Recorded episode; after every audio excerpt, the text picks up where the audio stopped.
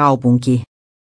Oikeudenkäynti jalkautui Herttoniemen hyppyrimäelle, mäenlaskuturmassa kuolleen tytön isäpuoli kävi pian onnettomuuden jälkeen laskemassa mäen itse. Katselmuksessa kiinnitettiin huomiota erityisesti alueen aitoihin, valoihin sekä kohtaan, josta mäenlasku alkoi.